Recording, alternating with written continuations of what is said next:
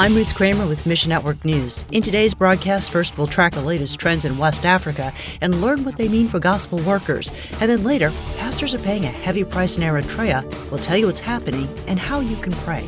But we'll begin today in West Africa, where presidents of Rwanda, Cameroon, and Guinea Bissau are rearranging their senior military lineup to prevent an outcome like Gabon's coup, the eighth since 2020 in West and Central Africa. Now, there were no coup attempts in all of Africa between 2007 and 2018, according to a U.S. think tank, but we saw 13 revolts across the continent in the last four years. World Mission's Greg Kelly says the pattern seems to be coming out of the military because they have enough muscle behind them to carry it out. Power hungry generals often forget Aristotle's famous phrase nature abhors a vacuum military rule doesn't always lead to national security or stability. It creates absolute prime ground for Al- the Al Qaeda's and the ISIS of the world who have complete takeover on their mind. They can come in to these places that are fractured, unstable, and vulnerable and capitalize on that. Uncertainty does create gospel opportunities. Connect with World Mission at our website to help empower church planters in the region. Ask the Lord of the harvest, what is my role in this?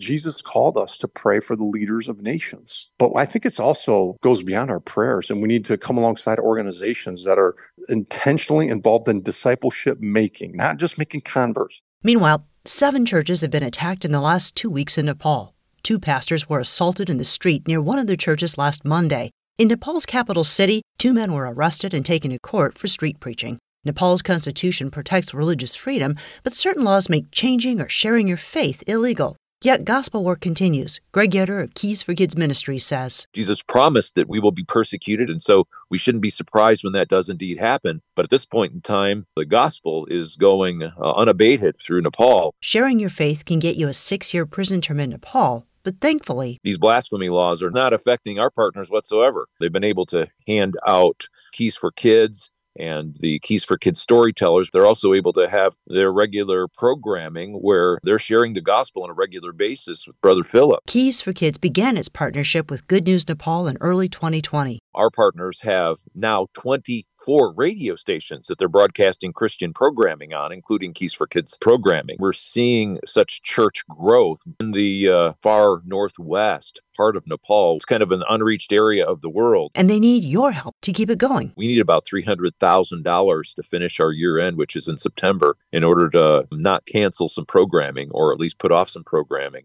Finally, for more than 20 years, the government of Eritrea has persecuted Eritrean believers.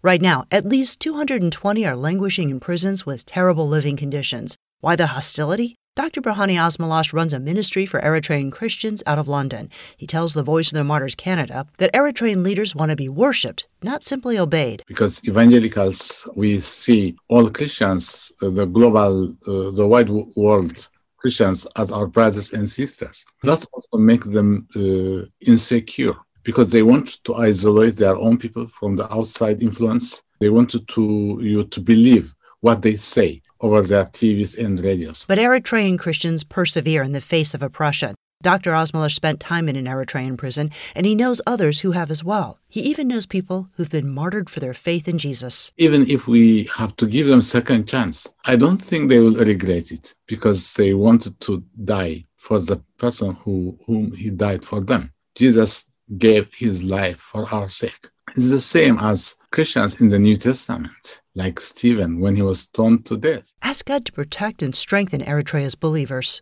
Thanks for listening to Mission Network News, a service of One Way Ministries. This month, Bibles for the World is offering a free 15 day Hindu World Prayer Guide and an invitation to join together in praying for them from November 5th through the 19th. God wants all people to be saved and to come to a knowledge of the truth, and it all begins in prayer. So get your copy for free when you click on the banner ad at missionnews.org. That's missionnews.org. I'm Ruth Kramer.